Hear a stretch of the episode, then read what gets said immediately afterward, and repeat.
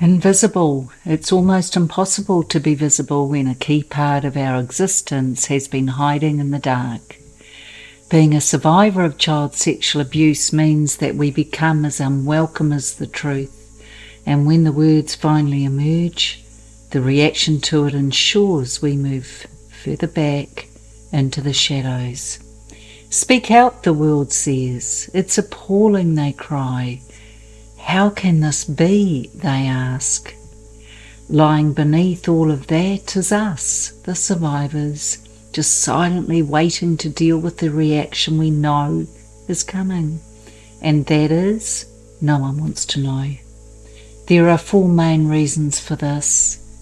People do not like discussing this, it feels confrontational and awkward, and they don't know what to do about it so would rather it not be highlighted. Thank you. Survivors do not like mentioning this because we, once again, feel judged and ashamed, repeating the cycle the abuse initiated. Enablers and gatekeepers don't like this raise because confronting themselves, which means either owning up to it or making it right, is that will never happen.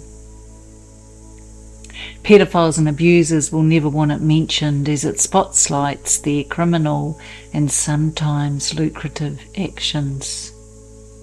This all translates to us staying invisible because of the uncomfortable impact the truth reveals.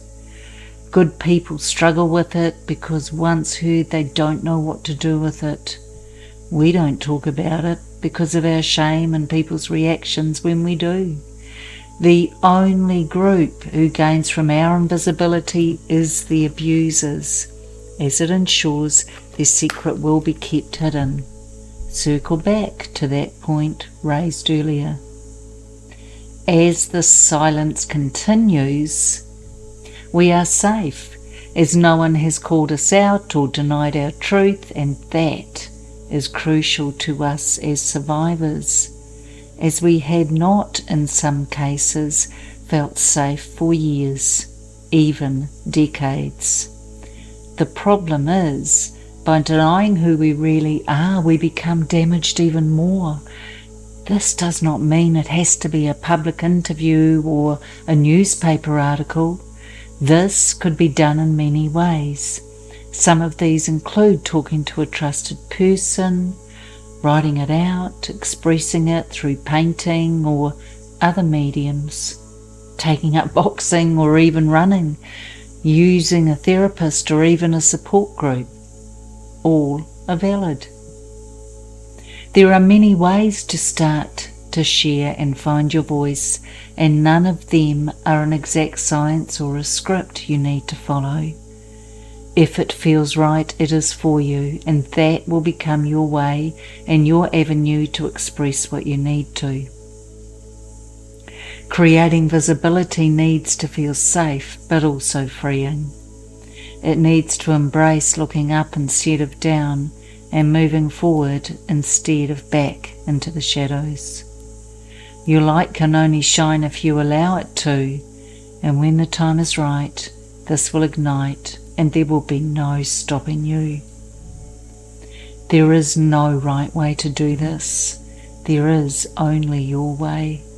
What you choose is exactly suited to you in that moment of time. Never doubt the situation you are in. If the timing is right, you will feel it.